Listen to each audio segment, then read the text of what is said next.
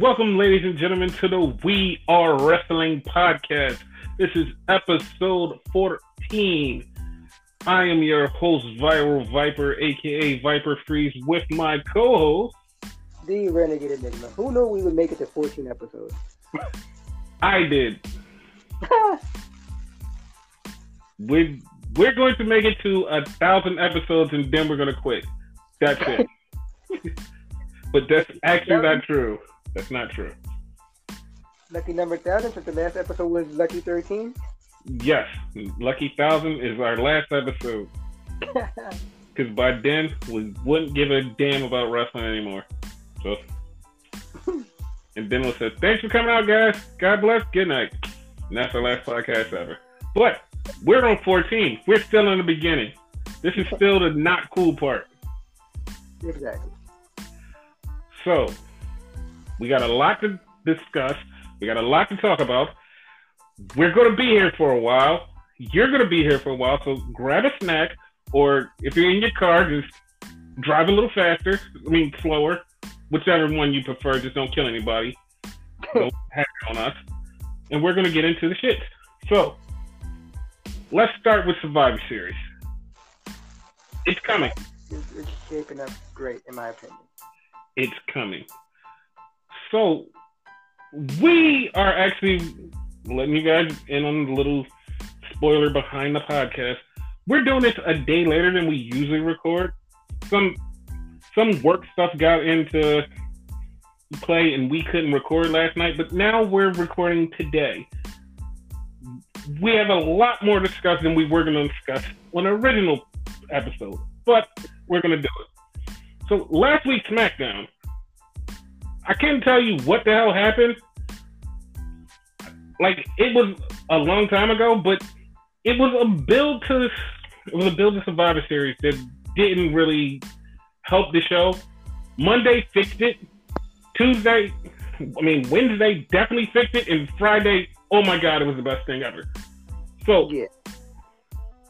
Last Friday on SmackDown, I do remember that we did have a 4-on-4 with the 4 women of NXT versus the 4 women of SmackDown, which are Sasha, Nikki Cross, Dana, and Carmella versus Rhea Ripley, Tegan Nox, Mia Yim, and Dakota Kai. That was last week. Yeah. It was a great match. Sasha and Rhea has great chemistry. That was awesome. How do you feel about the match? No, I love the match. Like you said, like Sasha and Ripley, they have like tremendous chemistry. Like you would swear they've been feuding for a while and whatnot. You know what I mean? Especially for something we're gonna discuss later. Like yeah, they have crazy chemistry. Like I would love to see a series of matches with them, like for a title eventually. Right. And on last Friday, there was a big thing that was like super noteworthy because it was like the suckiest thing ever. So Roman Reigns and Baron Corbin had this little crappy thing because they're still feuding, even though they're on the same team on Survivor Series. They were feuding. So Baron Corbin, King Cabron, brings out a fucking mascot of a dog. It was fucking horrible. Everybody hated it. It literally was so stupid. Wait. Time out. You're wrong. It wasn't a dog. It was a big dog. It was a big dog. And it was just so stupid. Like, I don't understand. I understand why they're trying to get heat on Corbin, but it should be different ways of getting heat on him because that was stupid. I believe that's like the definition of cheap heat. You know what I mean? Like it was so stupid. Like even for his entrance and whatnot, like y'all know it's the Shield music and whatnot, right? Like the dun dun dun dun. Well, you hear a dog barking throughout the whole thing, like within the beat. Like, what the hell? It just, that whole segment sucked. And a lot of people had a lot to say about it. I hated it. I know you hated it. It's just stupid. CM Punk hated it, so, you know, that's a thing. We're going to talk about him in just a minute. But no, I'm just saying, like, he hated it, you know? So that's a, like, who knows who else hated it? Like, Corey Graves hated it. Corey Graves. Like, whoever booked that shit, like, needs to get automatically fired. I don't care who they are. Basically. And then we had a match to determine two people who were already set into the Survivor Series match, Ali and Chad Gable. They had to wrestle Dolph Ziggler and Robert Roode. The winners would get a spot on the team. But Chad Gable and Ali are already on the team. It was so stupid. The match, it happened. Chad Gable and Ali won. But it was just stupid. It was just fiercely stupid. I don't understand what the fixation is with putting Corbin with two random guys and trying to make him this big threat. I don't get it. I'm not getting it. Like, they put him with, one time, they put him with, a couple times actually, they put him with Bobby Lashley and Drew McIntyre. Like, on paper, it's okay, but none of those guys had chemistry. You know what I mean? Bobby Roode and Dolph Ziggler, they have chemistry on their own, but with Baron Corbin, they don't. It doesn't click. It's something there that's just not working. It feels fake. It feels forced. Yeah, it's just, I don't get it. Yeah. But those were the things we remember from SmackDown last week. Wait, correct me if I'm wrong, right? I believe there was one more match, right? My mind's a little fuzzy on it, more fuzzy than yours probably. Then they also have a match between, as you would say, Bartender Cabron, or King Cabron as it were, versus Roman Reigns and whatnot for a spot or the leadership of the team or some shit. No, that was 2 weeks ago. 2 weeks ago? Okay. Because for some odd reason that stuck in my mind due to this stupid feud. Like, I feel like this feud's been going on for too long too. Here's the funny part. It's not only been going on SmackDown, it was the one from Raw. Remember, like, I just talked to you earlier and we were talking and they had mentioned about Roman Reigns being in main events for every WrestleMania. And I was like, oh, he was in the main event at 35. And you reminded me, you said, no, he wrestled Corbin at WrestleMania 35. And I was like, oh, yeah. Which brought it up. Him and Corbin have been feuding forever. And it just needs to die. But it won't die until the dog collar match at TLC. Dog collar match? Oh, shit. Yeah, because, like, you know, the dog thing, dog collar, they're trying to tie it in and make it a little something. But I wish they would, like, tie it off and just, like, strangle it. Once again, like, on paper, it works. You know what I mean? How they initiate it is different. You know what I mean? Which they'll probably botch it, but, you know. Right. But that was SmackDown. Then we have Raw, which was kind of interesting because it started off this whole big week of stuff that was happening. So on Raw, there was a lot of talk between Becky Lynch and Shayna Baszler and Bayley. They started to, like, they're starting to get their shit off. Like, this feud doesn't seem like it should just be a one-off throwaway at Survivor Series. Becky and Shayna have definitely got real heat. I mean, not like real heat outside, but like real heat as in wrestling. Like, chemistry. They have, yes, chemistry. That's what I meant. I misspoke.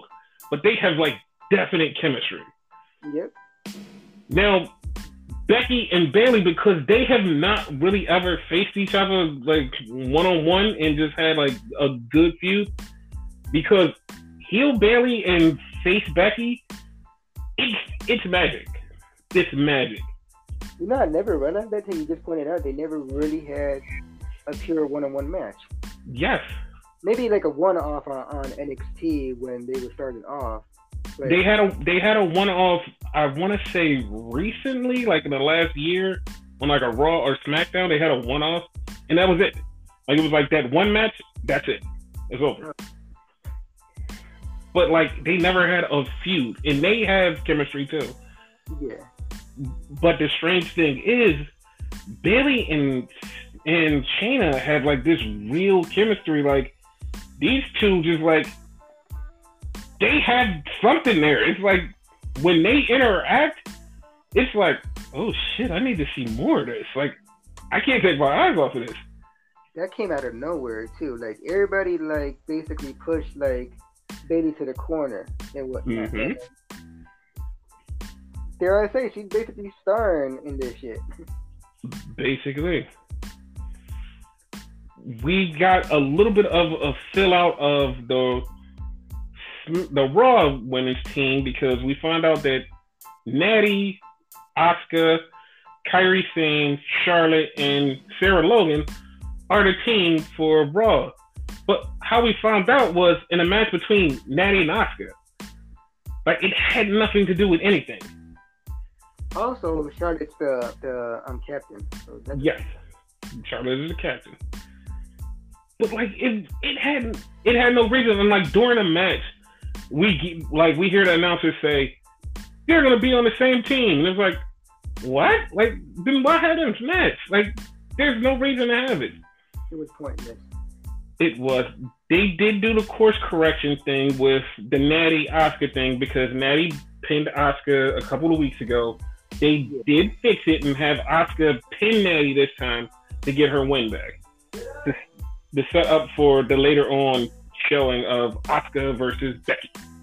And that's going to be a thing. But yeah, it was really odd and weird. And at this point, we still didn't know who was the NXT team. Yes, we still didn't know who was the NXT team. I don't know about you, but that bothered me. Oh, it bothered everybody. Brian Alvarez was super pissed that Dayton had not told who the NXT teams was, but we'll talk about that later. Yeah. But, at that point, we didn't know. Yeah. And then, what else happened on that show? We had AJ Styles come out and cut a promo about his match with Nakamura and Roderick Strong. Yep. The thing that bothers me about this whole match, this match is going to fill the show. Every chance they have gotten this week, they have given it at least 20 seconds. 20 fucking seconds of the match that is going to steal the show. 20 seconds. They, literally, I totally forgot until today that match was on the show because it has gotten so little focus. And it's like, why? I don't understand it. It's like, this match is going to kill the show. Like, why? But those 20 seconds, though, you gotta admit to, pardon the pun, but they were phenomenal. You know what I mean? Yes. I'm seeing Nakamura versus AJ Styles, the one from Wrestle Kingdom. I saw Nakamura versus Roderick Strong from War of the Worlds. I saw AJ Styles versus Roderick Strong from a Ring of Honor show. Now, all of them, single matches, amazing. Just could be contenders for matches of the year. You're putting them all in one match. I think that you should kind of talk about this a little more than 20 seconds on every show. Yep. I don't understand WWE's thinking. So, and then on Raw, they had to hype up the tag team title match. They had the Viking Raiders face Curt Hawkins and Zack Ryder. That match didn't even go down. And it's why? Because Curt Hawkins and Zack Ryder, they got beat down by AOP, which apparently, I don't know if that's going to go anywhere, but that happened. So. I know that the long-term plan is AOP versus the Viking Raiders eventually, but you killed that match to wind up going into a match where it's the Viking Raiders versus Randy Orton and Ricochet. Yeah. And it's okay. First of all, they still kind of hate each other, but they're on the Raw team. But I don't know what Randy's new fixation is. I don't know if he's supposed to be like a good guy or a bad guy. It's very weird to me. Can you explain it to me? He's more of a tweener, I think, right now. Like, he's like one of those good guys that just don't give a damn. I'm gonna fuck with you regardless. You know what I mean? Okay, I'll accept that. And then after the match, like NXT and SmackDown came in, and Randy Orton basically RKO'd like the hell out of everybody. Yep. And right after that, Triple H said, "Yo, NXT, we're opening the doors to everybody. Anybody wants to come, we're opening the doors. Bring it." So, did he say, and I quote, "open door policy"? Open door policy. Yes. Yeah. So they left the door open for NXT. But before we get to that, we have to cover backstage. Mm-hmm. CM Punk is back. We have, okay, backstory people. We had mixed feelings towards CM Punk because of the way he left and the anger and everything he was doing and his cult of personality followers. We had trouble with that because those people were making it hard to like him, and he was also. I hated him and all his following. I didn't dislike. I hated, like, the passion. You know what I mean? Because at that point, CM Punk was kind of a dick. You know what I mean? Which, we're going to go into it. You know what I mean? That's what Seth Rollins is right now. So, yeah. Go ahead. But CM Punk, like, we had a really hate relationship with him because it was like, you were somebody that we found as like, yo, this is our wrestling dude. This is the dude we like in WWE. This is our dude. And then he just became really bitter. And it was like, dude, I understand, like, WWE behind the scenes is a piece of shit. Like, there's a lot of fucking bullshit back there, and those people are a bunch of assholes. We understand that, but the way you're going about it, you seem bitter, and that comes off very negative towards me. Like, you seem bitter, like, you were the guy. Like, you should really just say, fuck them, and left. But you came off bitter, and to us, that wasn't good. And then his fans just made it even worse. Like every 5 minutes, CM Punk, CM Punk. You have a great match, and you hear the chant, CM Punk. Like, what the fuck for? You know? I understand they were angry at WWE, but like that wasn't cutting it. That was not cutting it. Yeah, that's not how you handle it. I mean, if you really have a problem with WWE, just don't watch. You know what I mean? Exactly. Just that simple. You by not watching, you hurt their pocket. You hurt their bottom line. So, you know? Exactly. But a couple months ago, when CM Punk did Starcast, it was the first time he's spoken about wrestling openly, and you can see that all of that baggage and hatred he had, he let it go. He's back with WWE backstage through Fox, not through them, and you can see that there's something different. It's not. It's the Punk of old, the one that was there before he left and got angry. It was the Punk that was there that was satisfied with his work, with himself, and he just was cool. Yes, that's the Punk we're getting on backstage because he's like, yo, there's no reason to hold no grudges. Fuck it, I'm over this shit. Basically, yeah. Like, had he left like that from the beginning? Because, like, I'm sure you agree, like, I don't give a shit he left WWE. No, I don't care. A bunch, like, right now, a bunch of them need to leave WWE right now. Exactly. You know what I mean? But, you know what I mean? It's a way about leaving. You know, you don't be a total dick in leaving. Like, certain individuals on Twitter talking shit about the company and whatever, you don't got to do all that. Yeah, like, it seems bitter, like, I've seen wrestlers leave and have bad.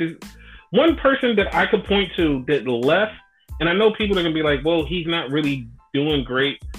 Juice Robinson, a.k.a. CJ Parker. That dude was not going nowhere. They told him he wasn't shit. He fucking left, and he's over in New Japan, and he's killing it. Like, he has a great following. He's great in the ring. He's out there, and he's doing his thing. And people are like, yo, he's kind of cool. WWE even wants him back. But he's like, no, I don't want to go back because it's like, what the fuck? Like, I wasn't treated good there, so I'm leaving. I'm cool. Bye. That's it. That's it. It's like in WWE, I gave no shit about him. Sami Callihan clearly came out when he left the company. He was like, yo, they weren't using me. They would sit me in the back and it was treating me like shit. You know what? I'm going to show them. Bye. Screw you guys. I'm going to show you. What did Sami Callihan do? When he left for 2 months, people was like, oh shit, Sami Callihan left WWE. Right after that, Sami Callihan was a fucking star. He never went back and said anything bad about WWE. Like, Sami Callihan is the Impact champion right now. Said nothing bad about WWE because he just left the right way. Was like, yo, I hated everything that they was doing, but it just wasn't for me. Bye. That's the way to leave. Exactly. But, like, CJ Parker, like, I gave no shits about him. You know what I mean? And, like, as soon as he, like, went to New Japan, became Juice Robinson, doing promos and whatever, I was starting to dig it. You know what I mean? He's a former United States champion over there. So, you know, he did something for his career. They can't say he hasn't done anything for his career. Right. But yeah, back to CM Punk on backstage. He seemed great. He seemed awesome. He even came in with super controversy because he sent out a tweet and said, "We're going to cover it all and get into the nitty gritty." And he basically said, "We're talking about everything." And he tagged a bunch of people. And the last two people he tagged in that post was Vince McMahon and Tony Khan. And it started a Twitter war that we didn't know that we even cared about because whatever. But he started a Twitter war. Hilarious. It was fucking hilarious. Yes.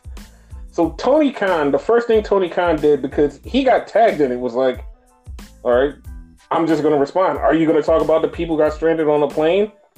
And some people was like, all right, that was too far because that was a real issue. And some people was like, yes, I'm glad you even said that. So Randy Orton came up and goes, well, he posted an article. It was like, what about your father's embezzlement?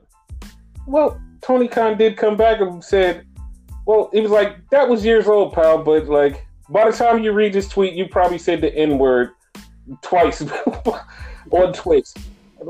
I was like, God damn. And to anybody that don't know, Randy Orton did say the N-word on Twitch. And, you know, screw that guy.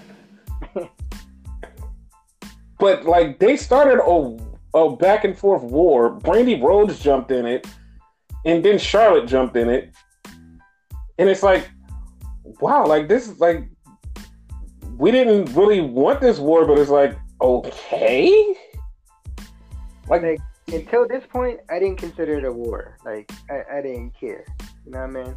Like I was enjoying both shows to a point, but it really wasn't a war to war. That right there, like Punk basically started the war. Basically. And also on backstage, he kind of like talked about his whole time in like away from WWE and said like, yo, I'm not really looking forward to getting back in the ring. I'm 41. I'm old. I'm washed out. Well, not, he didn't say washed out, but he said like, I'm 41. I'm really old. I'm not into it, but you never say never. And also he said there were some bridges that were burned that really need to be worked on if he wanted to, like if he was going to get back in the ring. So I mean, it's not looking possible, but according to Seth Rollins, who keeps saying fight me, he wants him back. And Punk told him to shut the fuck up and get off of Twitter. But I said that weeks ago, so think Punk is listening to the podcast. Thanks, Punk. Hey, Phil. And so, I did the wave like you did to Cabana, by the way, if you're actually listening. He's listening. I know he's listening. But he really shut Seth Rollins the fuck up, and no, that's all. No, he didn't, because he still went at him after that, which is shut him up for Tuesday. He shut him up that one day. For that one day. But like after that, he kept going and whatnot. And the way I see it, it's a lose-lose situation for Seth. Because first of all, right. Punk technically does not work for WWE, as you mentioned earlier. He works for Fox, right? So yes. WWE would had to rehire him and whatnot, and they would have to he had to go back in the ring, probably get him in ring shape and whatnot, right? First of all, if WWE were to get him back and he'll get back in the ring, do you really think WWE's stupid enough? And probably a lot of y'all gonna say they are. But do you think they're stupid enough to have Punk lose against Seth Rollins and whatnot when Punk would be the moneymaker right there? A lot of people would tune in just to see that and whatnot. Exactly.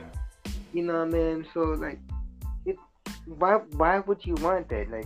That's another blemish on your career and whatever. People hate you already. So, why do it? And if you wind up beating him, they're going to hate you 10 times more, so it's worse on you. Exactly. You know what I mean? Which, I don't think that they'd be stupid enough to do. Also, if you notice what he's saying, he's not saying wrestle with me. He's not talking about getting the WWE ring with me. He clearly said, fight me. You know what I mean? So, Punk, even though he lost, he has, MMA training. I don't think you want to get in a fight with him. Because I doubt that's a fight Punk. Okay, I'm gonna be honest. Mm-hmm. If it was an MMA fight, I want to see it just because I know Punk has training and Seth Rollins doesn't, just so he can shut Seth Rollins up and just beat the shit out of him. Yeah. I want that. Give me the UFC fight. That's all. Mm-hmm. Yeah, I'm all for that one. Either way you look at it, Seth loses. Even if he wins, he still loses. Exactly. So, Punk just needs to leave it alone. As, Punk said, just delete your Twitter. That was the exact word. Delete your Twitter. I agree with him. I totally agree with him. You did it once against Sasha, so... Exactly. just stop. But, yeah, that was backstage. And also on Tuesday was NWA Power. So, we're going to get into the show, but before we get into the show, we have to start with the Jim Cornette thing. I have a problem with Jim Cornette, and this also ties into Jerry Lawler. I have a problem with these older commentators who have been doing commentating for a long time. Yes, they're good. Yes, they know how to do stuff. They have racist jokes that they've been using forever. And now is not the time to do racism jokes. It's not. We don't want racism or politics in wrestling. You guys bringing it up, it's fucking horrible. Just leave the old commentators alone. Leave them alone. Just get them out of here. And it's not racism where they'll flat out say the N-word. They'll do it on the low, whatever. You really have to pay attention to what they're saying and whatnot. Ooh, that didn't sound good. For instance, was it last week or the week before, Jerry Lawler called Humberto Carrillo a Mexican jumping man? That was before. The week before? Because you pointed it out too on that episode and whatnot. That's not good. You know what I mean? If you want to say it in your house, fine, say it in your house. But you're on national television, you know what I mean? You're making yourself look bad, and you're making the company you work for look bad. Yes. And the Jim Cornette line was, he was talking about Trevor Murdoch, and he said Trevor Murdoch is so badass that he could ride through Ethiopia with a box of fried chicken on his back. And it was like, dude. Like, as soon as I heard it, I'm like, well, NWA is over. Yeah, I said the same thing, because I was like, dude, like, that's not cool. And some people are like, well, you guys are just looking for something to get mad at. No, like, that was a bad line, like, the super bad line. Like, I'm sorry, it was a bad line. Like, 20 years ago, it'd have been fine, went over people's head. Hey, fuck it, it's all right. Now it's like, we're in PC culture. Like, people, like, their ears are way more sensitive now. And it's like, dude, like, you know that you're wrong. Like, you can't do that. Mind you, we're not PC. You see, by all the cursing we do. We don't give a damn. But no, we are PC. We don't do racist jokes here. No, but you know what I mean? Like, we don't give a shit to a certain point. You know what I mean? Like, we're not gonna go on here and just say the N-word and whatnot. You know okay, what I mean? we won't be racist, homophobic, transphobic, anything bad, yeah. But we will curse and just like tell you our side of the story. So, you know, like the real nature of PC is like family friendly, whatever. Basically, what WWE tries to do. No, we're not PG PC. Yeah, exactly. I honestly don't consider myself PC, but yeah. I consider you PC. Oh, okay. Yes, I do. But yeah, like, we had to get that controversy out before the show. The show, once again, is awesome. Now, I'm going to... Right? To finish off, though. It's two stories going around that I keep hearing, like, Jim Cornette either resigned or they fired him. I'm like more undecided they fired him, but I keep hearing that he resigned. So he's no longer with NWA. Mind you, these episodes have been recorded long time ago, so you're still gonna see him in a few episodes. I think up until December before they have a pay-per-view around there. Yes. So like up until then, you're still gonna see Cornette, but he's no longer affiliated with them. And to bring it back to the whole quote, like, those things are taped and they still didn't edit them out, so NWA needs a little blame on their side, too. Oh, yeah, definitely. Yeah. And it was taped a long time ago, so they had it there sitting, so. Exactly.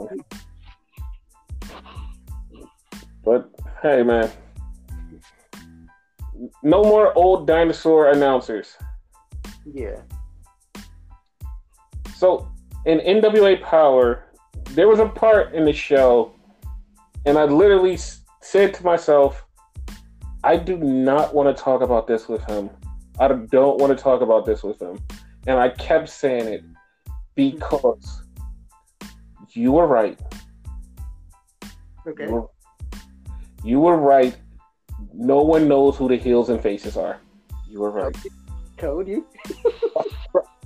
Like, soon as I saw that, okay, it was a match between Ricky Starks and the question mark, who is over like shit. He is fucking awesome. So during the match, Aaron Steven comes out and attacks Ricky Starks, but then Colt Cabana comes out to help Ricky Starks, and they turn it into a tag team match with Colt Cabana and Ricky Starks versus the question mark and Aaron Stevens. Now, Ricky Starks is #1 contender for Colt Cabana's title, and the question mark is a good guy, but Aaron Stevens is a bad guy. But what the fuck is happening? Everything is like convoluted and confusing. It was so convoluted and confusing. And it's been like that for a while. I'm glad you're finally noticing that shit. Yes, because this one was so weird. Like, what the fuck? And another thing, I didn't do my research on this, but another thing, dude, what is up with the wild cards in Carmella? No idea. It seems like it's more of a Thomas and Carmella thing. Carmella, that's how you pronounce her name, right? Yes. Like, I'm not sure, because I had heard a rumor, and I didn't check up on it because it was just a rumor, that Carmella and Bram are dating. If that's a thing, then that makes sense why she's working with the wild card. Yeah. If not, it makes no sense. I was very confused. She's probably gonna wind up leaving Nick Aldis anyway, because for those that don't know, Nick is actually married in real life and whatnot. Not that they have any merit to the story, but it might. You never know. Yeah, it could. Yo, it was a funny segment with the Rock and Roll Express, right? They're there cutting a promo, and they're talking about they could be tag team champions, and then all of a sudden, Wild Card comes out, but then Rock and Roll Express like literally disappears in thin air. Like, I have no idea where they went. They just disappeared, and it was like 5 seconds, and it's like, what the fuck happened to the Rock and Roll Express? I just realized that. What the fuck? Like, they just disappeared. Like, you just said, like, Wild Card just walked in this shot and was going, and like, wait, what? Huh? Like, what happened? But basically, like, the Rock and Roll Express said that they would be tag team champions. So they basically put out the challenge to Wild Card. Wild Card said, hey, we'll take the challenge. So we'll see that match next week. Okay. Next week.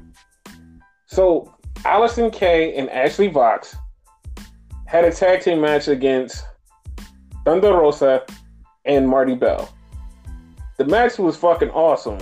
Mm-hmm. And remember last week, like, Thunder Rosa was talking about the Spider Lady and this woman that's coming, the Phoenix and all that shit. Yeah. Yes. And it turns out that it was Melina from WWE. Like, if you guys remember Melina from probably 2007 to 2010, she was in WWE. She was John Morrison's girlfriend. Johnny Nitro. Johnny Nitro. Yeah, because he was also part of Eminem. Yes. So that's the thing. Multiple time women's champion. I believe Diva champion too. Yes, she was. Yeah, so that's the thing. Like, she's damn near a legend in WWE. So. Yes, and now she's in NWA. Like, as soon as I seen her come down, I actually popped. I was like, oh shit! Like, they have Melina. Now they're like a trio or whatever. Like, oh, okay. I'm going to call them the Dark Trio, because, like, there is, like, every time there's, like, Thunder Rosa's around, you get this music that goes, do, do, do. Drums, yeah, I was just about to point that out. Like, the drums are weird to me. Not in a bad way, but it's like, okay, like, what's the point of that? Exactly. But I think they're, like, a Dark Trio, which is pretty cool. Yeah. Oh, the Trevor Murdoch match, since I forgot to mention that, it was against Nick Aldis, and Nick Aldis won. And Nick Aldis basically said that he basically set up a match between him and Eli Drake, who no one should trust Eli Drake. Here's the funny part. Once again, he said, you don't know who the faces or heels are, right? Do you really want to bank on that? Because he might be the hero of this. Okay, if he's the hero, I still don't trust him. He's going to be the only hero I don't trust. It's something about Eli Drake that's not trustworthy. And I send this tweet out every week when I see him. Don't trust him. It's something about him that's just not trustworthy. The funny part, I don't trust Nick Aldis. I'll say that again. Yo, one of us is going to be proven right.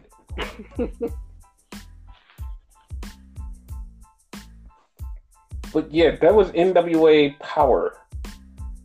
Yep. Like, the show is good. Like, if you could remove yourself from the Jim Cornette thing, the show was pretty good.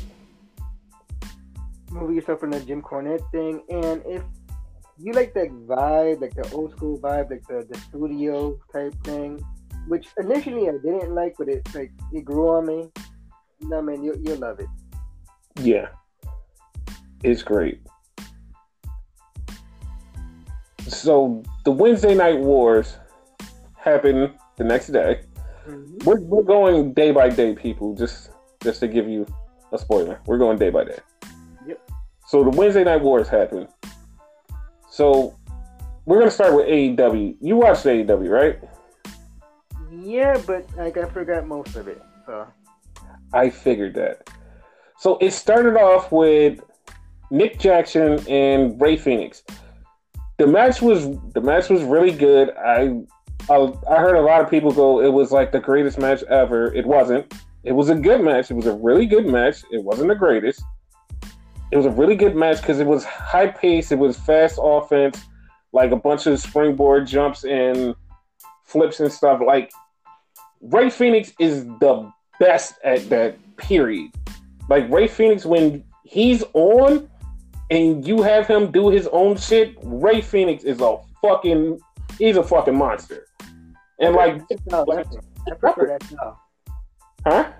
That's actually my style of wrestling. I prefer that style of wrestling. So the match was actually really good, but at the same time, in my opinion, it was kind of pointless because they're not feuding anymore. Like, had him go against Santana or Ortiz, you know, I'll be fine with it. That's exactly what I was thinking. I was like, okay, this is a good match, but there's no stakes. There's no anything to it. It's just the match with them. And it's like, yeah, it was like, it was good, but like, I just wasn't into it because I felt like it brought nothing to the table. Yeah.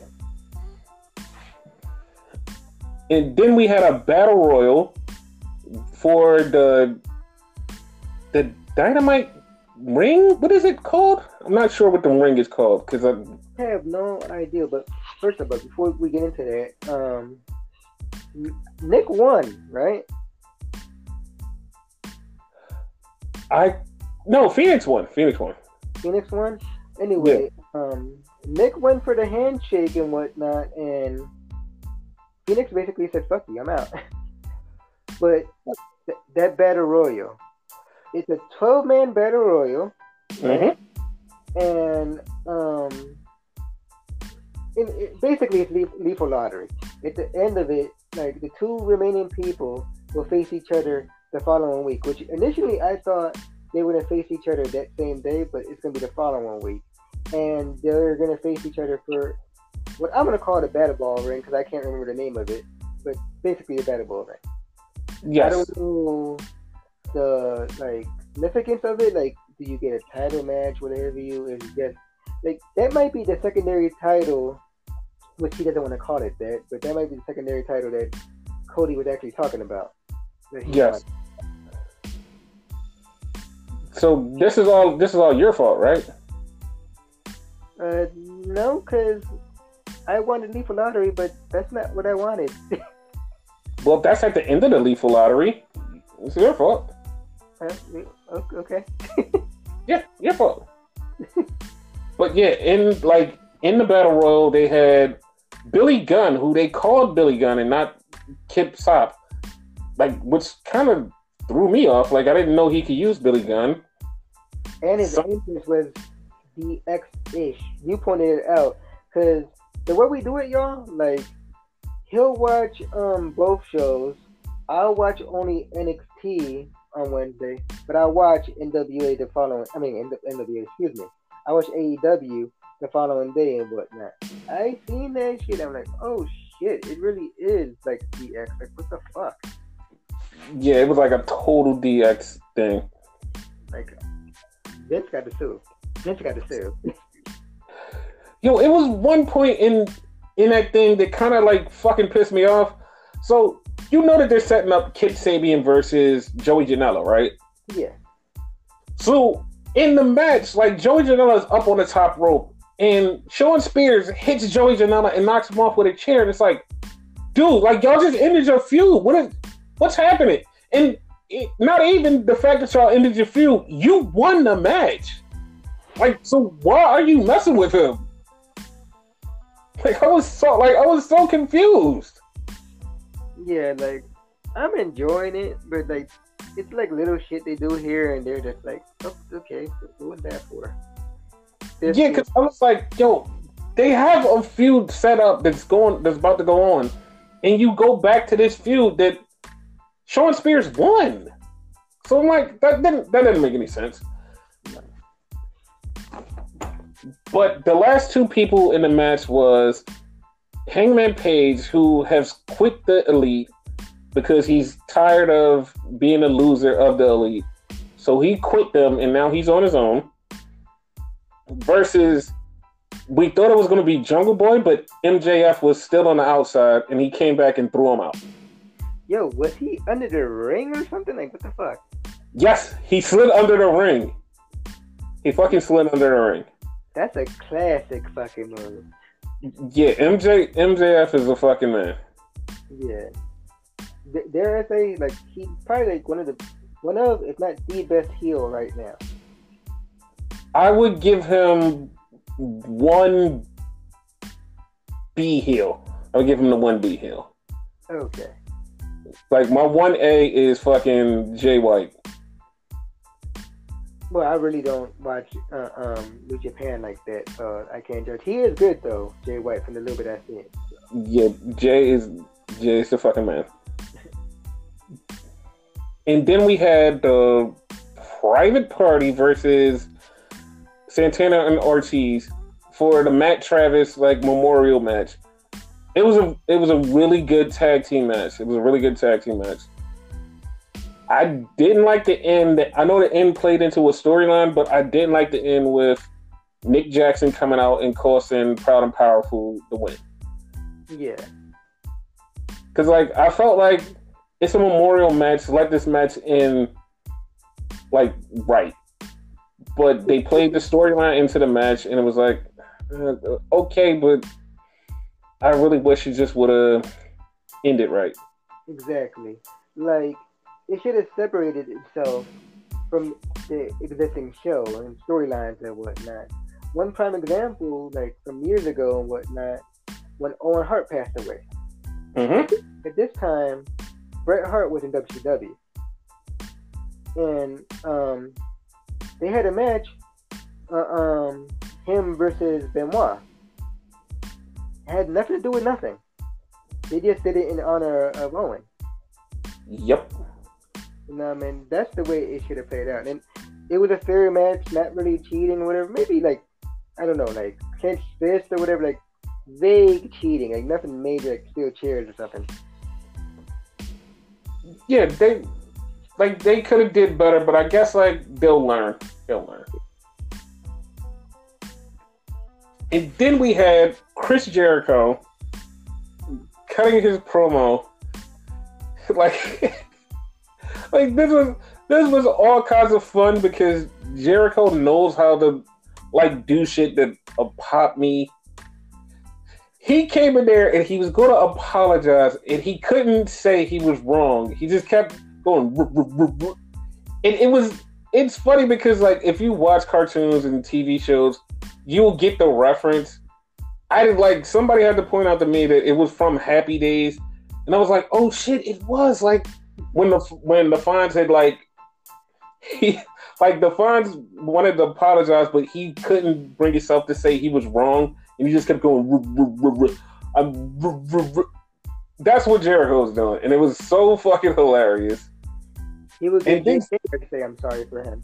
Yes, it was so fucking funny. And then SCU came out, and SCU. Yes, this is where it picked up. Like, Scorpio Sky was talking about how cool he was because he pinned Jericho and he got his old girlfriend to call him up. And Jericho goes, "She's fat now. I've seen her." Scorpio just responds was like, "I like big butts and I cannot lie." And I was like, "What?" It's like that was cool. I popped. I'm like, yo. And then, I think it was Excalibur. He said the rest of it. Like the, yes, it was Excalibur. What is it? The other brothers can't lie. The other brothers that die. Oh, yeah. That was funny. And he started talking to Jericho, and like, they basically goes, "Well, you should get a title shot sometime." And Jericho goes, "No." And then one of the SCU goes... He was putting something over.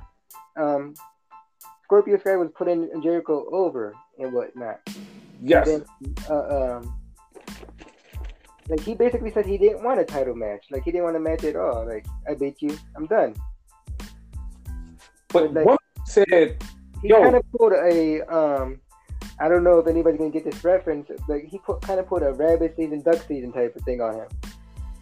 Yo, they kept saying, yo, he doesn't want to have a match next week. Jericho's like, well, then we're having it next week. Well, he doesn't want to put the title on the line. Then we're putting the title on the line. And it's like... Jericho, just shut up. Like, every time he said something, he reversed psychology Jericho to actually agree with it. And it got so bad, was like, I don't want to have a match. You're having a match. I don't want to have a match. You're having a match.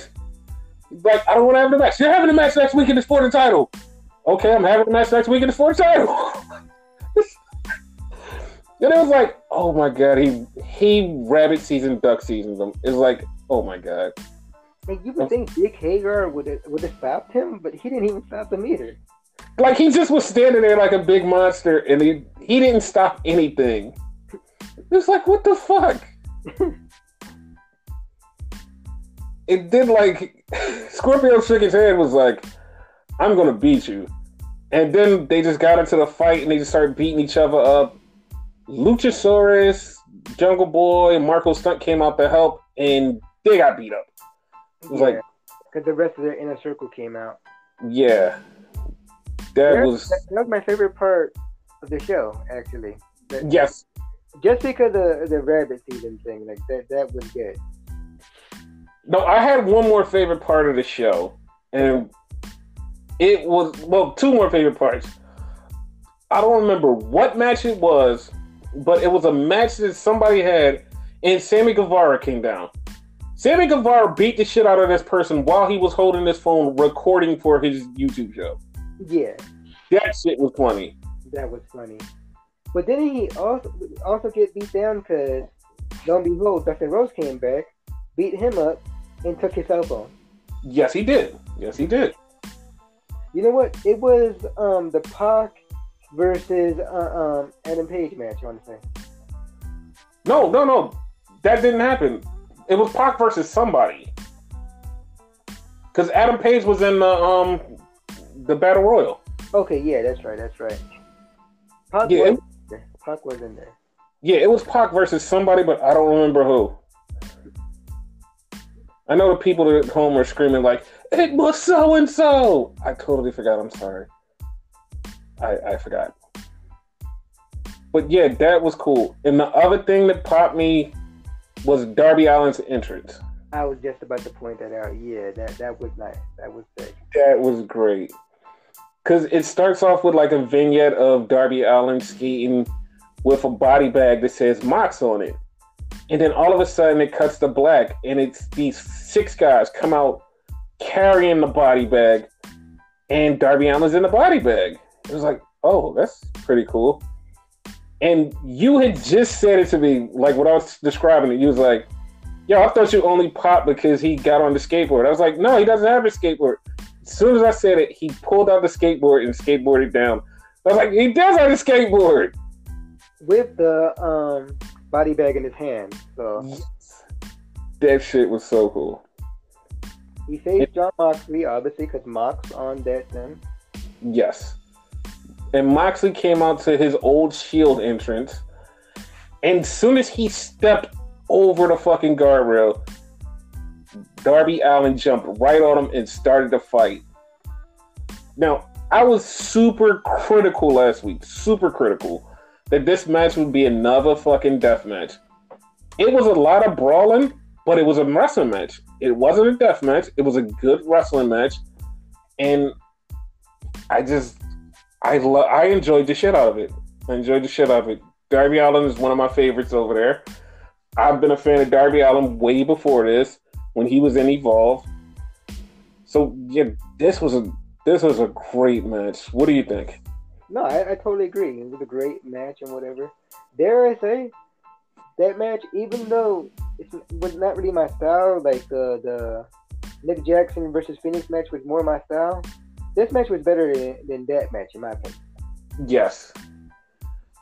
And the finish was like a shocker. Like, Darby Allin didn't win, but they were both on the second turnbuckle, and Moxley grabbed him for the Death Rider, or the Paradigm Shift in AEW, off the second turnbuckle, and it looks like he fucking killed Darby Allin. It was really don't watch this show, just in case. Yes. It was fucking... It just was... Oh my god, that was shocking. Because he looked like he killed him. And he put him for the street. I was about to say that. It legit looked like he killed him. Yes. It was a pretty good episode of AEW. And the funny thing about it is AEW knew that they were going up against some crazy competition for NXT, which we're about to get to in a second. So they did this great, like they did this show that was like, it wasn't super great, but it was good. But next week is an awesome show. So we got Scorpio Sky versus Chris Jericho for the title. We have MJF versus Hangman Page, which is going to be a good match. We also have Pac versus Omega again. Like, you got three big banging main event matches, and like, oh shit, and I actually forgot Hikaru Shida beat Britt Baker, and Hikaru Shida is 3-1 now, so she should be in line for a title shot against Rio. Okay. But yeah, next week is going to be a banging show for AEW. Better than this one and whatever. It's like they cared, but not that much. Yeah, because they felt like they were going up against competition because they knew that a lot of Raw and SmackDown people were going to be on NXT. So they kind of was like, yo, we know that you're going to be going back and forth. So we're not going to load up this show with all of this stuff, but we're going to do stuff. But we're not going to load up the show like next week's show. Yeah. But yeah, that NXT show, woo. It had some things. It started off with Becky Lynch coming in the ring and basically glad that she's... Well, not glad that she's back. She came back to say, look, I'm back and I'm the champ. And it is what it is. Wait, so she called... Before you start, I want to point out something you pointed out while we were watching it, though, right? Mm-hmm. So Triple H on Monday... Was it Monday? Yeah, Monday. He said... It's going to be an open door policy, right? Yep. How the hell is it an open door policy when you have security guards all around the fucking door and whatnot? That's not open door. Because when Becky came in, there was security and William Regal there. She opened the door, but it wasn't just an open door policy. Like, I understand the security around the announce table and whatnot, but if it's open door, it should be open door. Maybe exactly. Maybe they thought AEW was going to show up. Who knows? I would have popped if AEW showed up because you said an open door, so anybody could have showed up. Basically. But yeah, Becky, she called out Rhea, like she called out anybody, and Rhea Ripley showed up, and they had a great match until fucking SmackDown came in and interfered. Yep. No, it wasn't SmackDown. It was the two horsewomen. That's who it was. It was Jessamyn Duke and Marina Shafir, or as Becky says, Jessie and Mary. Yeah, Jessie and Mary. I'm gonna call them that for that now on. But yeah, that was the first thing that happened, and then we had... I don't know if I want to say it's the greatest match of the night, but I'm going to say it's the greatest match of the night. We had the Revival versus the Undisputed Era, Kyle O'Reilly and Bobby Fish. It was a great one. Man, like, we wanted to see that match for such a long time. Man, that was a great match. And I actually thought it was going to end with interference. I thought somebody was going to interfere and something bad was going to happen. What happened? They just had a match and it ended. It's like, oh shit. Like, wow. That match, dare I say, like it's like match of the year candidate, my opinion. Yes. And as I pointed out to you earlier, I know I was mad a couple weeks ago when New Day beat the Revival and got into the triple threat, but I'm glad that they did, because with them beating the Revival, they set up this Revival versus Undisputed Era single tag team match. I'm hyped. Like, this was great. Yeah. It's great. And we also had a women's match. Who was in the women's match? I don't remember, to be honest with you. I just remember whoever was in the women's match got totally destroyed, because they got destroyed by all of the women from Raw and all of the women from SmackDown. And it was like, oh shit, it's like so many fucking people here. And they just was beating each other's ass, and it was crazy. Is that the one where Carmella like randomly showed up? And I'm like, who the fuck is that? Because Carmella showed up and she started moonwalking on the apron. And he was like, what the fuck? What is going on? But yeah, Carmella showed up. She was the first one there. And then all of women just got into a big women brawl. And it was like, okay, cool. Then we had Kona Reeves was going to fight somebody, but mysteriously out of thin air, like literally out of thin air. If you watch this back, it is the fucking greatest, weirdest thing. Kona Reeves is walking and he just gets dropkicked. And you have no idea where this dropkick came from, because it just was ridiculous. Ricochet dropkicked him out of the sky? Like, Ricochet wasn't even anywhere. He just appeared and dropkicked him. It was like something off of a fucking video game, y'all. Like, Johnny Cadilla's shadow kick, or like M. Bison's like stomp. Something like that. It was shocking. Yeah. And he fucked him up. Yes. And then he got in the ring and Matt Riddle came out. And I literally had to ask Renegade, yo, did they ever face each other? And he was like, they never faced each other. I know they faced each other outside of WWE, but I meant in NXT. And was like, yo, have they faced each other? Nope. I'm like, oh shit, this, wow. Because as I pointed out to Von Viper, as like Ricochet was coming up to the quote unquote main roster, Riddle was coming to NXT with that. Like, he was just starting out, you know? Yeah. Enough time to like, you know, start anything between them two. And the match ended in a disqualification when Cesaro and Nakamura showed up. And that shit was pretty cool, because they start beating the shit out of Ricochet and Riddle, but Ricochet and Riddle start fighting back. And then the Raw guys showed up. But Ricochet threw Cesaro and a couple of the Raw guys out on one side over the barricade. He got back in the ring and jumped on him from the ring over the barricade. And it was like, holy shit, this guy's amazing. Like a long fucking jump, like shit. It was fucking crazy. And then we had another tag team match that was really good that I was not expecting. So the War Raiders came out, and then the Forgotten Sons came out. So a while back, before the War Raiders actually got called up, the War Raiders were the NXT Tag Team Champions, and the Forgotten Sons were going to be #1 contender.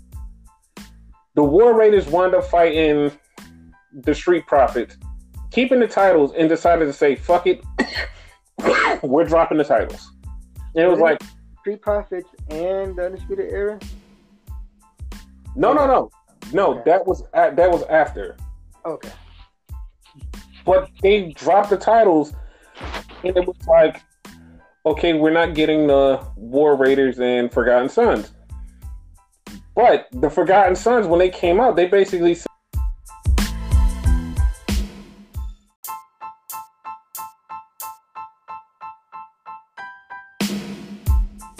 said, yo, y'all ran from us. Now we're getting our match. And it was like, oh, shit. Like, that was a long-term storytelling. And they had this match, and it was pretty cool. You know what we had here, y'all? Do you know what we had here? What did we have? We have something that we haven't had in a long time. Continuity. Yes, we did. Like, NXT, that's how you do fucking storyline. You know what I mean? Like, again, like, I gotta differentiate, quote-unquote, the main roster. That's the way you gotta continue shit. Basically. And then we had the last match, which was Adam Cole versus Donovan Dijak. And the winner gets the team advantage at War Games. So, you could basically tell that Adam Cole was going to win. But, like, it was a short match. It was a safe match. Nobody got hurt, even though Dijak went through the ladder like 5 times. But nobody got hurt. But it wasn't like the one from last week with the women and whatever. Mia Yim versus Io Shirai, I believe it was? Yeah, Io Shirai. Where that match was brutal. This match was nice, but the brutality in that first one, like, oh my god. Yes. But this match was cool, and then it ended with Adam Cole in the ring, and Seth Rollins showed up, and it literally was like the funniest thing ever. Seth Rollins showed up, everybody goes, oh! Boo! Like, holy shit! Like, they booed the fucking shit out of him. Like, I've never heard anybody get booed that hard. He's like the most hated man in WWE right now. Like, yeah. Exactly. Going back to that, and I don't want to go into the conversation, I'm just making a comment. Why would you want to make it worse? Because they don't know. They don't know.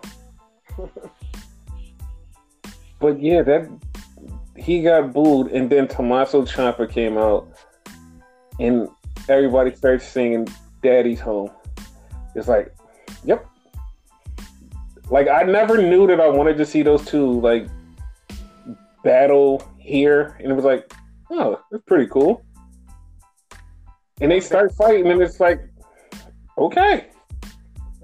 I'm a bank on this. Within a few months, that Daddy's Home shit is going to be a t-shirt.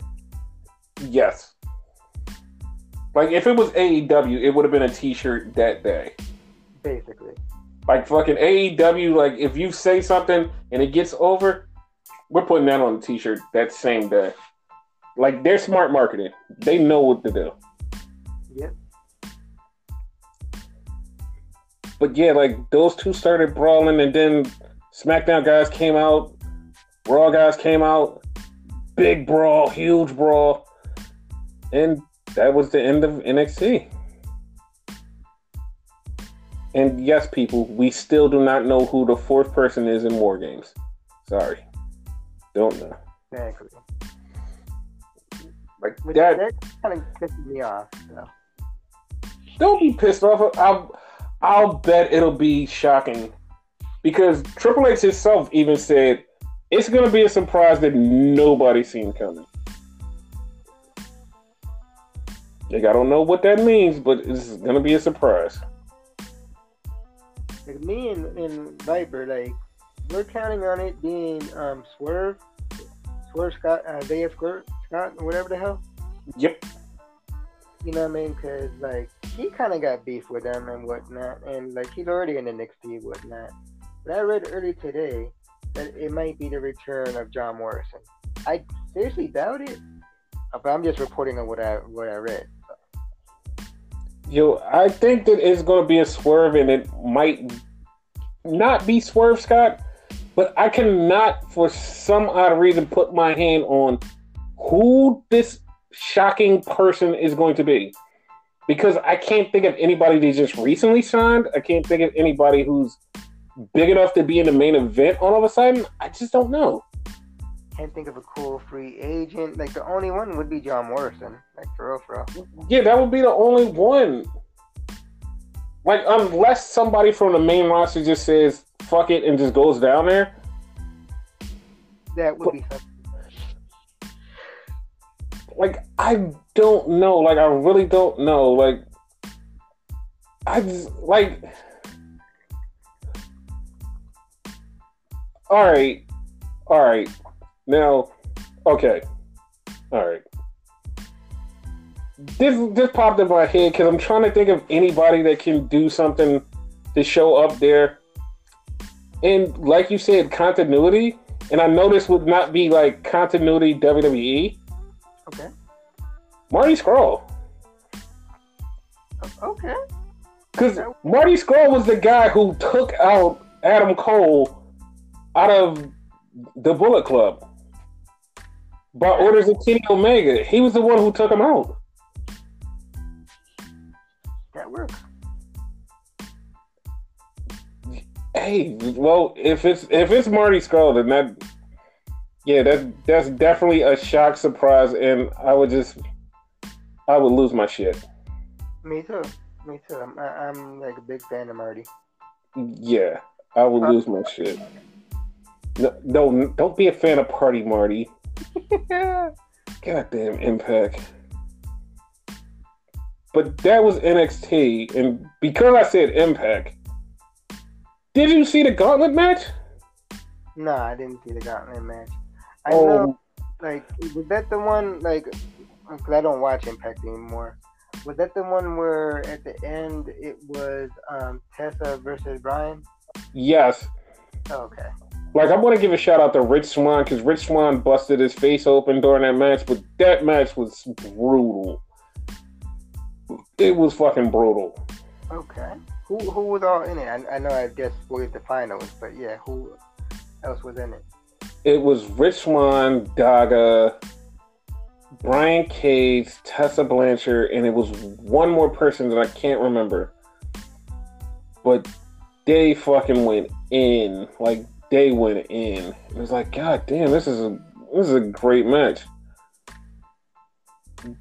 Yo, the Treehouse. It was the episode of the Treehouse.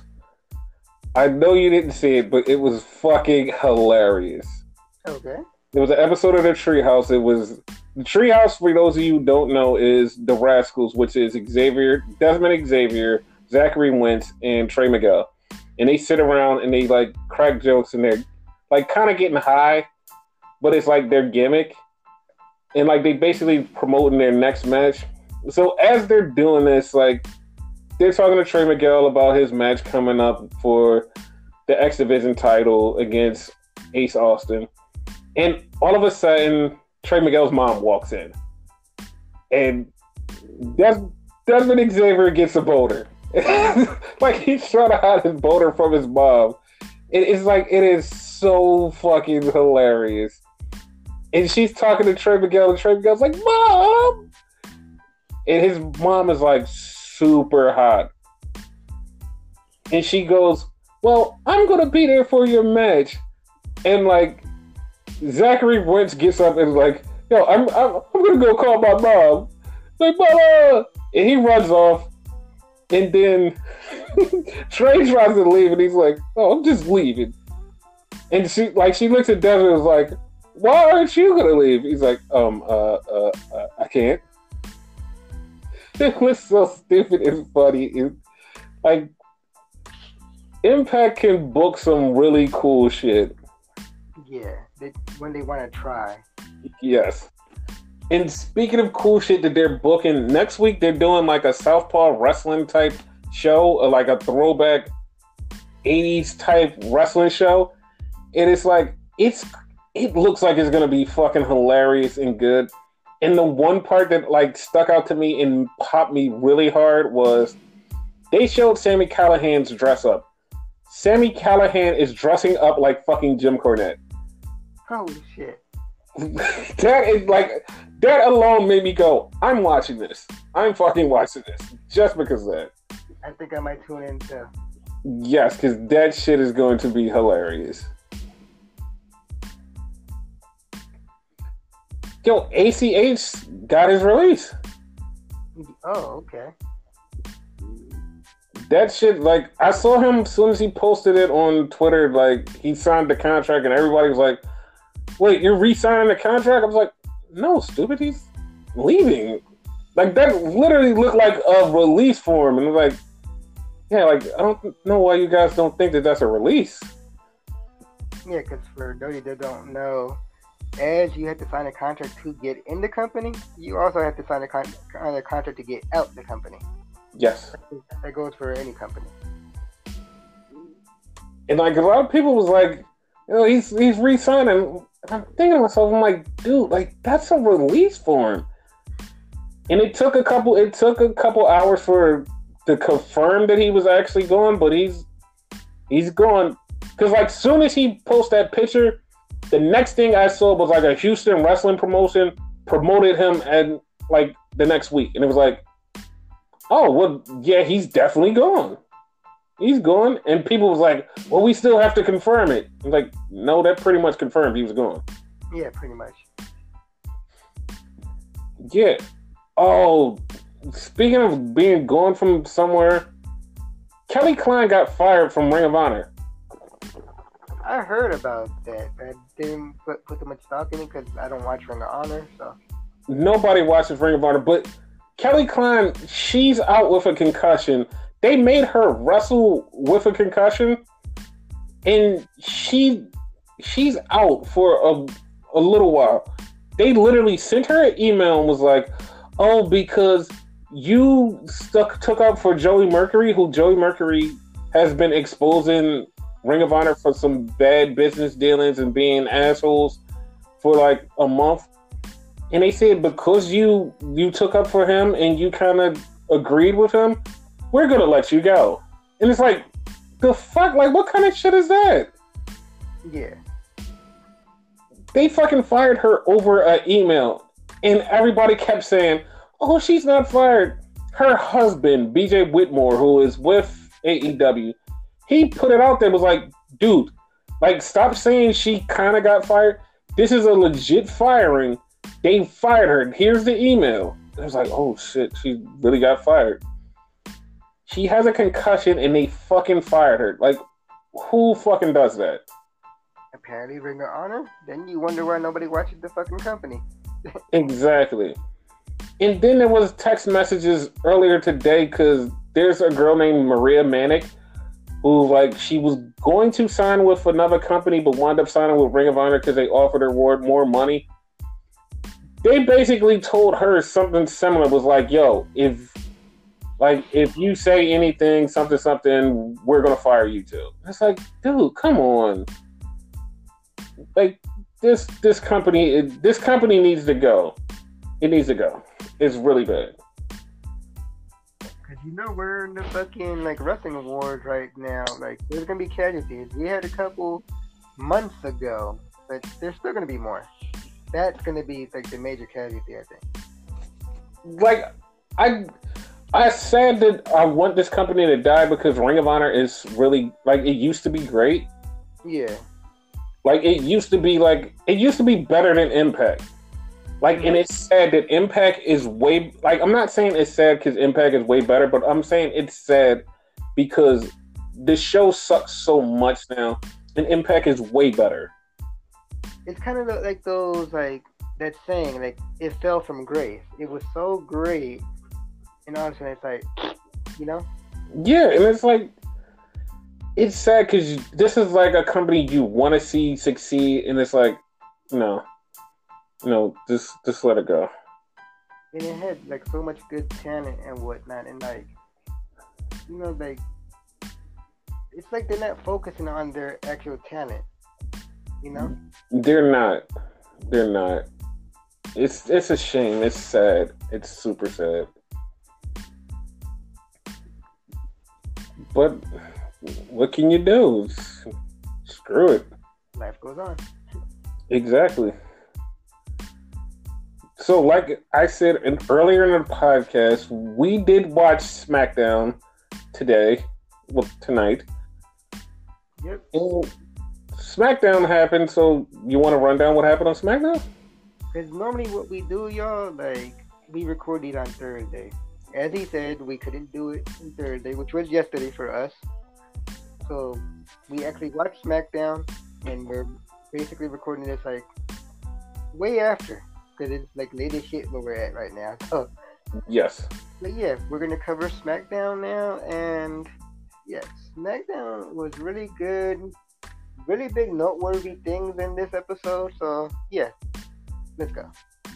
So the show opened up with Bartender Cabron standing there with him and Dolph Ziggler, basically trying to rally the troops.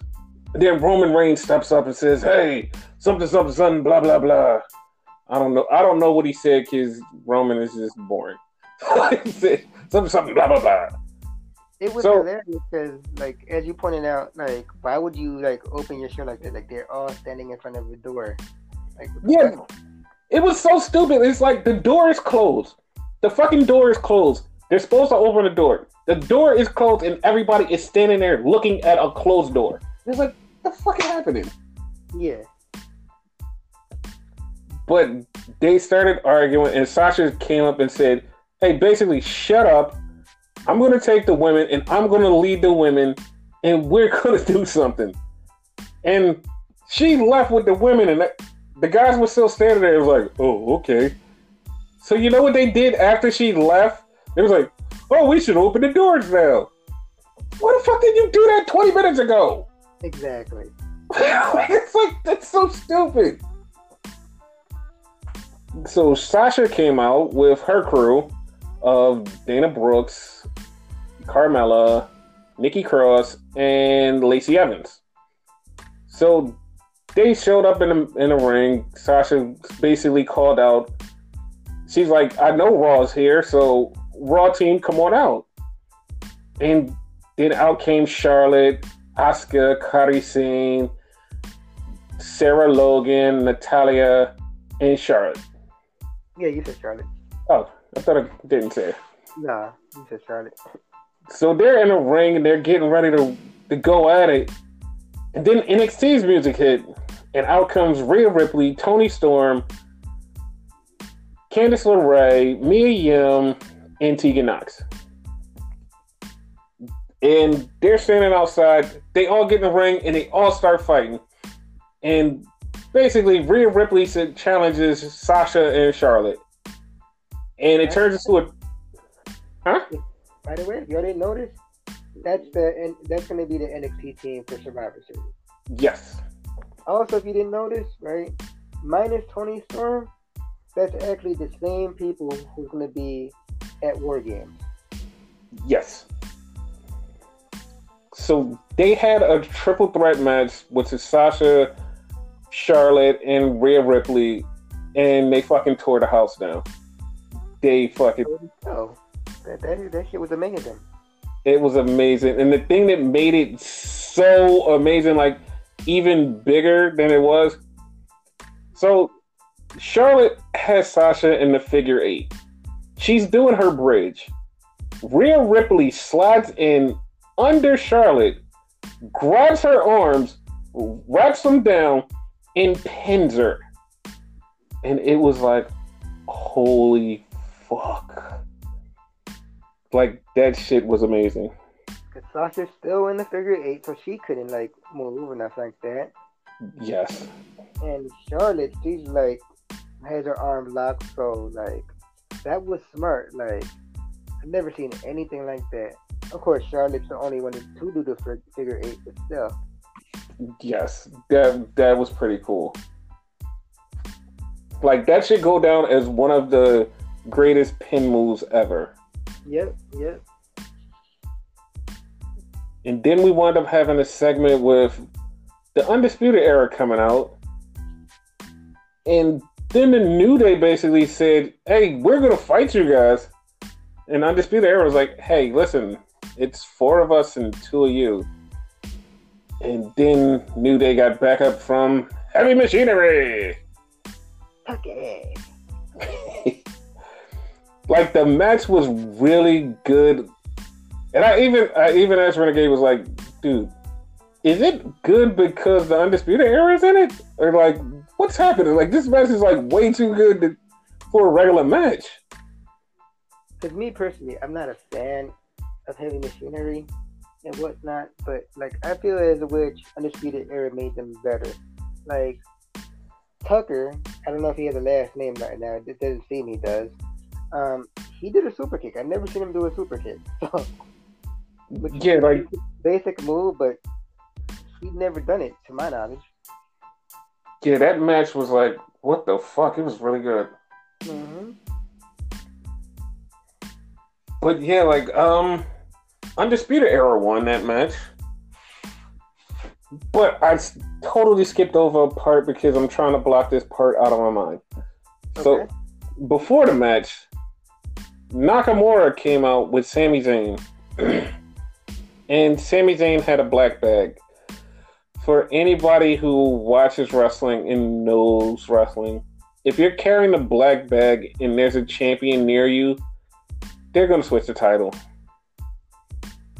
The beautiful 1980s version of the greatest Intercontinental title ever is now a new, good looking, but not as good as that title. Because the IC title has prestige, you know what I mean? We don't hate the belt. The belt is beautiful. It could replace any other belt in the company except for that. Yes. Because the Intercontinental title's been around forever. Like, and it means something. That belt just looks great. But they replaced it.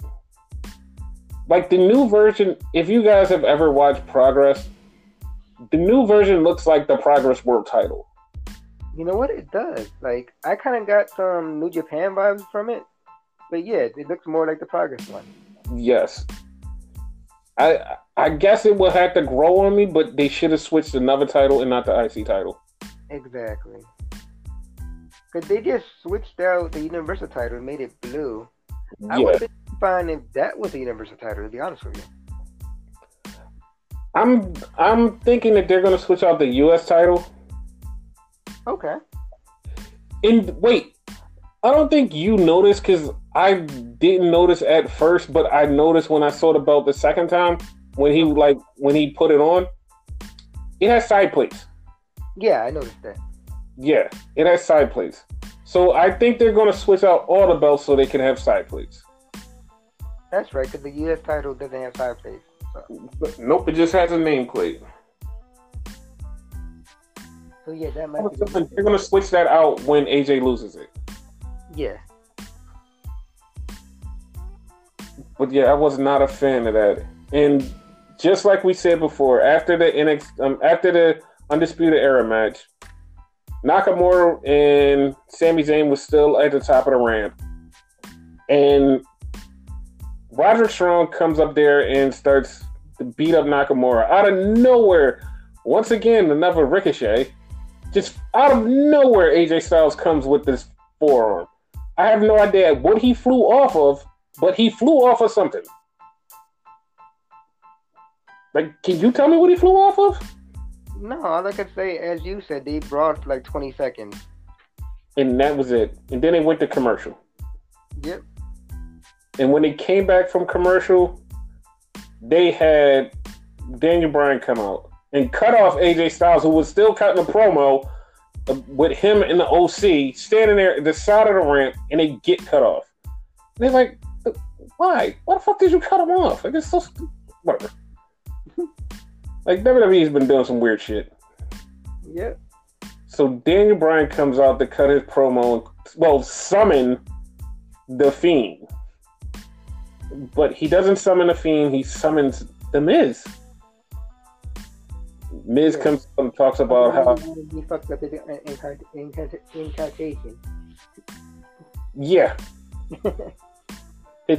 He fucked it up. He put the wrong letter and he got the Miz instead of the Fiend. And Miz comes out and basically calls Daniel Bryan a piece of shit and slaps him. I'm like, okay, they're having a match. The match is going down. The match is great. And it's like, okay, cool. The match is awesome. And Daniel Bryan beats up Miz and puts him in a corner, and then the Fiend thing hits.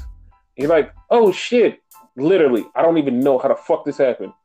Seconds. fucking seconds, it went from The Miz right there to The Fiend. And it was like, oh, shit. Not even seconds. I feel like more like milliseconds. Yeah, that shit was fucking crazy. It was like, holy shit. And The Fiend was sitting the exact same way that The Miz was. And it was like, oh, shit. Like, that is fucking, like, that was fucking crazy and awesome. And The Fiend, like, he beat up Daniel Bryan. I was like, oh, shit. This is fucking awesome. Yep.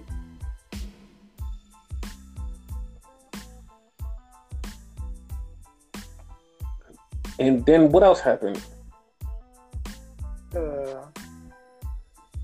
That's pretty much all the noteworthy things I can think of. Oh, you're actually forgetting the 6-man tag match with Mustafa Ali, who was in his hometown, and Chad Gable and Roman Reigns versus Bartender Cabron,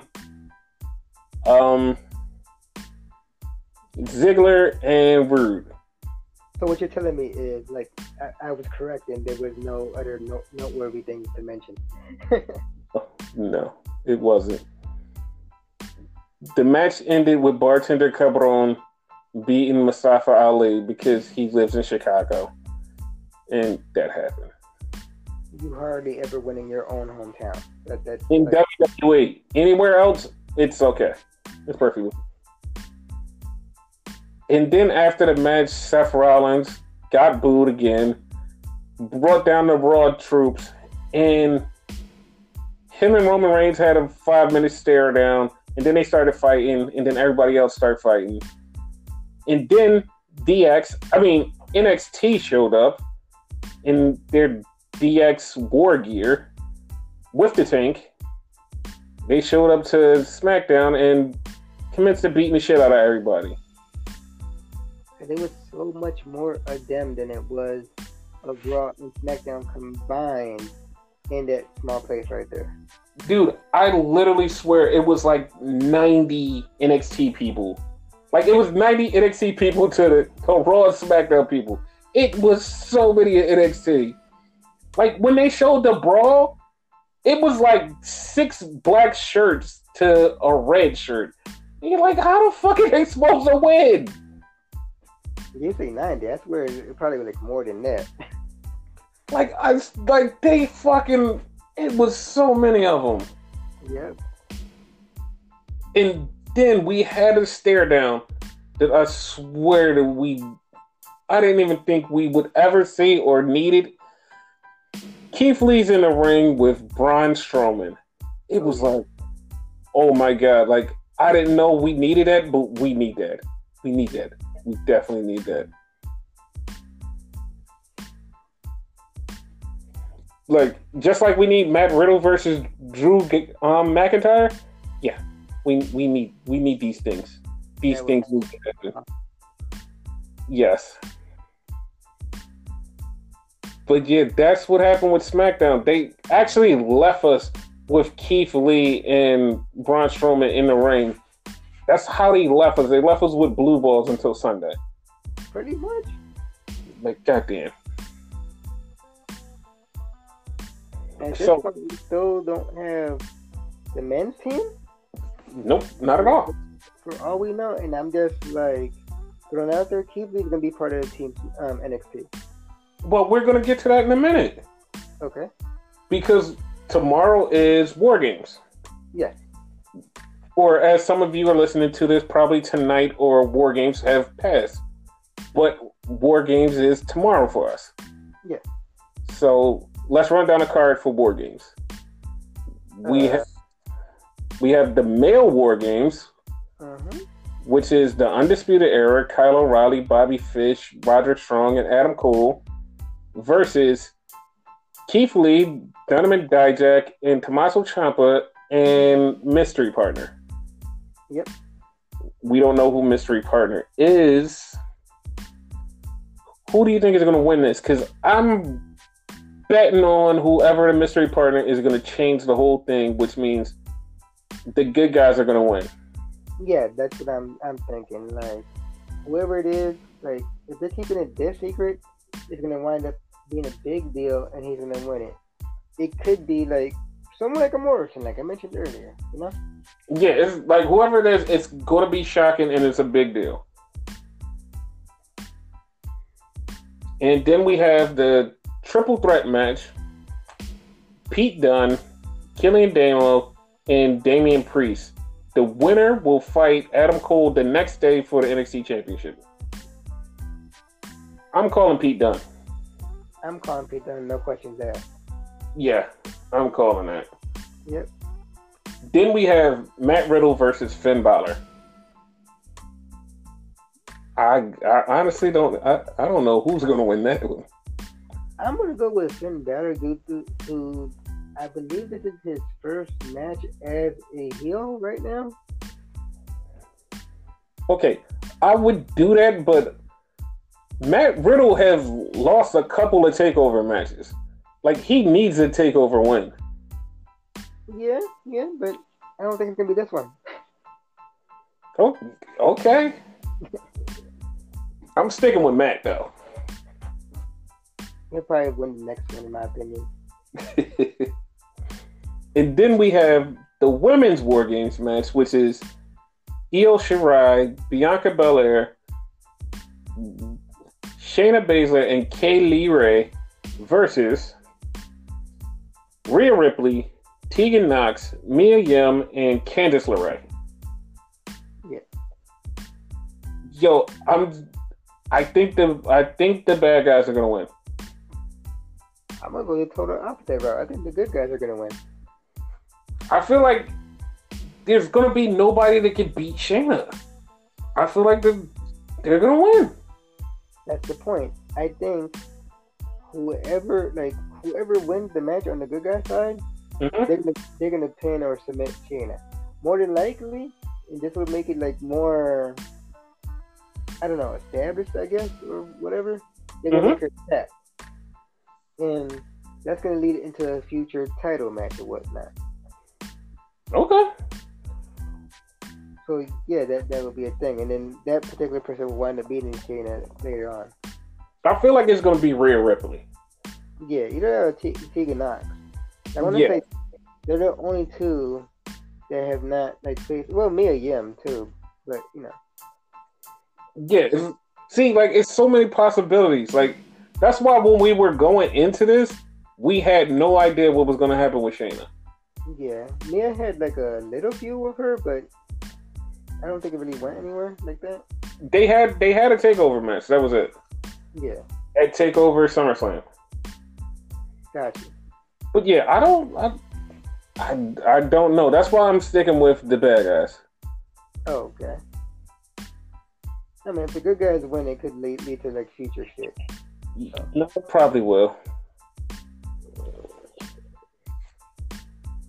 And that's the card for War Games. And then the next night, we have Survivor Series.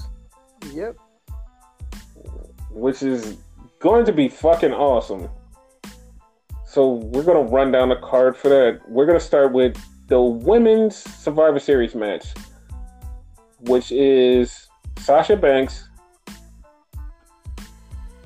Lacey Evans, Nikki Cross, Carmella, and Dana Brooks versus Charlotte Flair, Asuka, Kairi Singh, Natalya, and Sarah Logan versus Mia Yim, Rhea Ripley, Tegan Nox, Candice LeRae, and Toni Storm. Yep.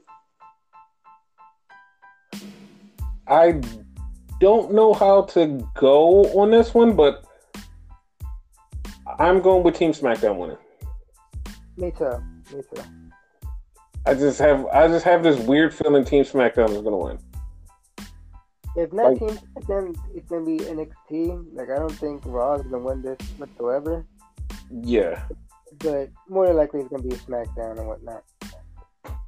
Yeah, I'm with that. Yeah. So, They have the tag team title match. Well, not tag team title match. The tag team match. It's going to be the New Day versus the Viking Raiders versus the Undisputed Era, Kyle O'Reilly and Bobby Fish. I'm going with Kyle O'Reilly and Bobby Fish. Me too. And then we have the triple threat match with Nakamura, Roderick Strong, and AJ Styles. I want to... because secondary title warfare. Okay, secondary title warfare. I'm kind of thinking because they gave Nakamura the IC title that they might try to make him win. But my heart is really going with Roderick Strong. I would have went with Roderick Strong before you said that, but now that you pointed out, I'm going to go with with Nakamura because, yeah, new belt. So they kind of got to make it mean something and whatnot. Because a lot of people are going to be pissed off if they change like a prestigious belt such as that one. Exactly. And then we have Adam Cole versus, we're going to go with Pete Dunne or Killian Daimo or Punishment Martinez. Okay. I mean, Damian, God damn it. But I don't care who it's going to be. Adam Cole's winning. Adam Cole's keeping the title and winning. That's it. I disagree in like one aspect. Okay. Okay. So if it's Damian Priest versus him, Adam Cole is winning because at this point, Damian Priest is kind of a rookie-ish. He's been wrestling for years and whatever. He's punishing Martinez and whatnot, if you don't know. But in WWE, like, standpoint, he's a rookie. So he's not winning that. Damo's not winning because, let's face it, he doesn't have the luck that Vince and them like and whatnot. And the only one that's actually beating him is, like, has a chance to beat him is Pete Dunne. And yeah, that's how I think they have to if Pete wins, which, my opinion, he is. So. Okay. We have the WWE title match, Rey Mysterio versus Brock Lesnar, which we actually forgot to mention is a no holds barred match. Yeah, like I said, like, it was no over. So CM Punk said this match could be like the match that steals the show. I disagree because I think the triple threat match with Nakamura and AJ and Roderick is going to steal the match, but I think this will probably come in second.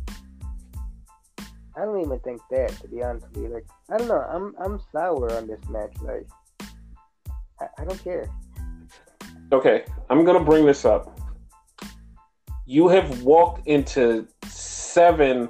I'm giving you seven Brock Lesnar versus random people matches, and you have said the same exact thing. Brock Lesnar versus AJ Styles. Brock Lesnar versus Finn Balor. Brock Lesnar versus Daniel Bryan. You said every time we walked into these matches, I don't think it's going to be great.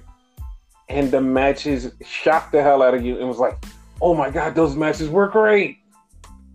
I'm just saying, this could be another one. It could be, but like, I'm not feeling it. Okay.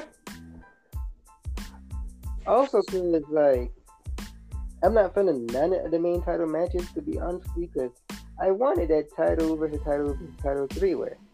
You know what I mean? The NXT Championship versus the WWE Championship versus the Universal Championship. So, like, I guess I'm kind of like jaded about that, so I'm not really feeling this match. But I see why they did it, because you can't beat any of those champions, especially Adam Cole. Like, they're trying to build him up to be something. You can't beat Adam Cole with those other two. Because no matter what happened, Brock wasn't going to take that loss, and neither was The Fiend.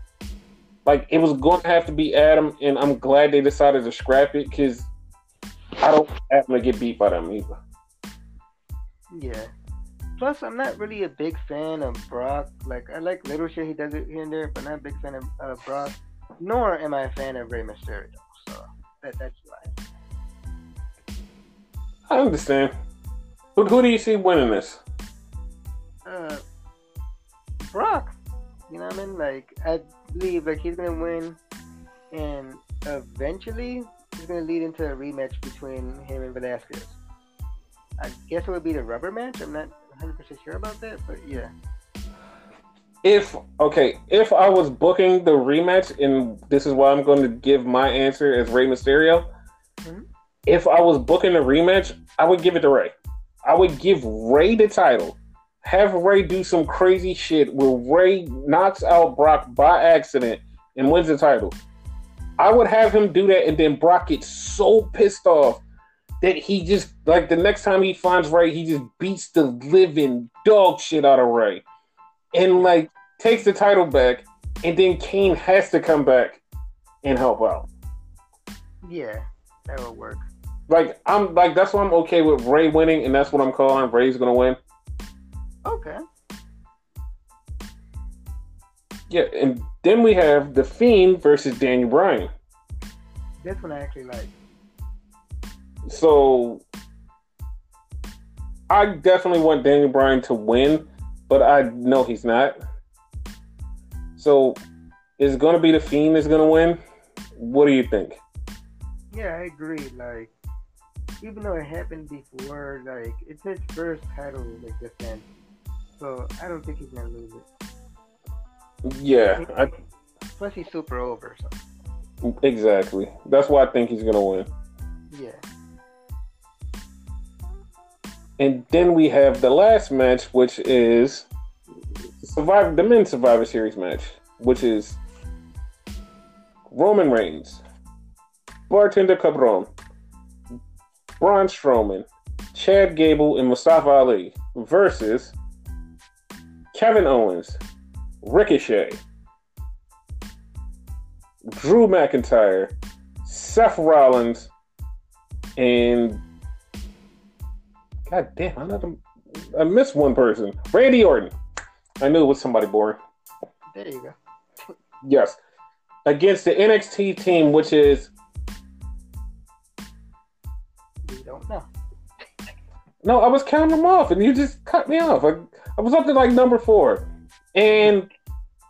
So yeah. Who do you think is going to win? NXT, due to the fact we don't know who the hell is in it. I have speculation that it's going to be Keith Lee in there, somewhere in the mix. I think it's going to be Keith Lee, Tommaso Ciampa, Donovan Dijak, and the other two, I have no idea. Because originally it was going to be Adam Cole or somebody, but you know what? It might be Matt Riddle and Finn Balor. Like, those could be the other two in there. Yeah. Like, I would be cool with that. As long as NXT wins, I'm cool with it.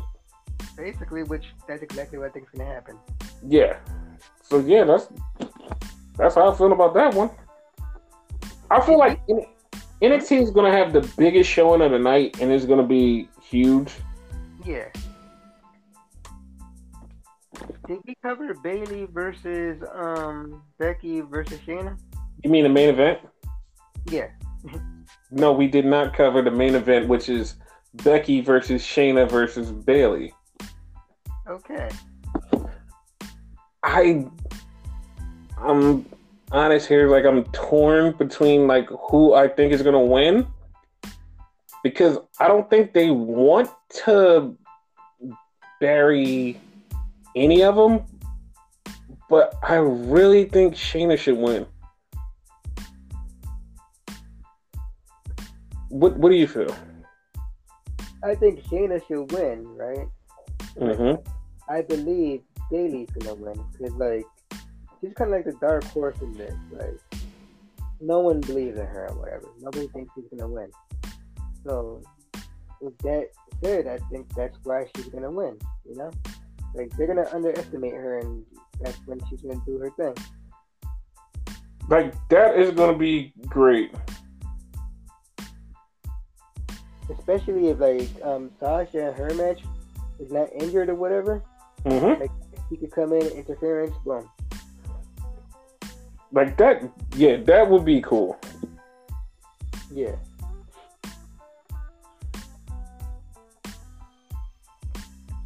Like, yeah, I'm all for that. Yep, so, for the most part, NXT is going to win this pay-per-view, I believe. Yes. NXT's definitely winning the most. Yeah.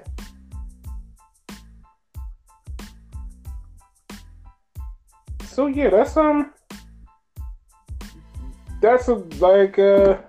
think that's about it, right? Yeah, pretty much it. Yeah, nothing else to really cover. Oh no, there actually is something to cover because they just announced this match for the kickoff show. It'll like, and this just like now threw everything out the window. The kickoff match is Swerve Scott versus Angel Garza. Well, what the hell? Yeah, see? Like, they just threw everything out the window again. Like, we are now just, I don't know. Everything is out the window. Then I'm gonna call it. It's gonna be freaking Morrison then. Fuck it, because since I read it and whatever, it's out there. Yeah, I mean, since you put it out on the podcast, it's out there. Yeah. Like, that's the thing. Whoever it is, y'all, like next week, you'll either hear like our excitement for like, oh my god, such and such came back, or you're gonna hear, why the fuck did they bring him back? Wait. Either way, get some type of reaction. Who would be the why the fuck did they bring him back? I don't know. Like, it'll be like someone to piss us off. I dread even saying like people who would disappoint me because then like it would be put out there and it would happen. So saying on that. Yeah, we'll just be quiet. Yeah.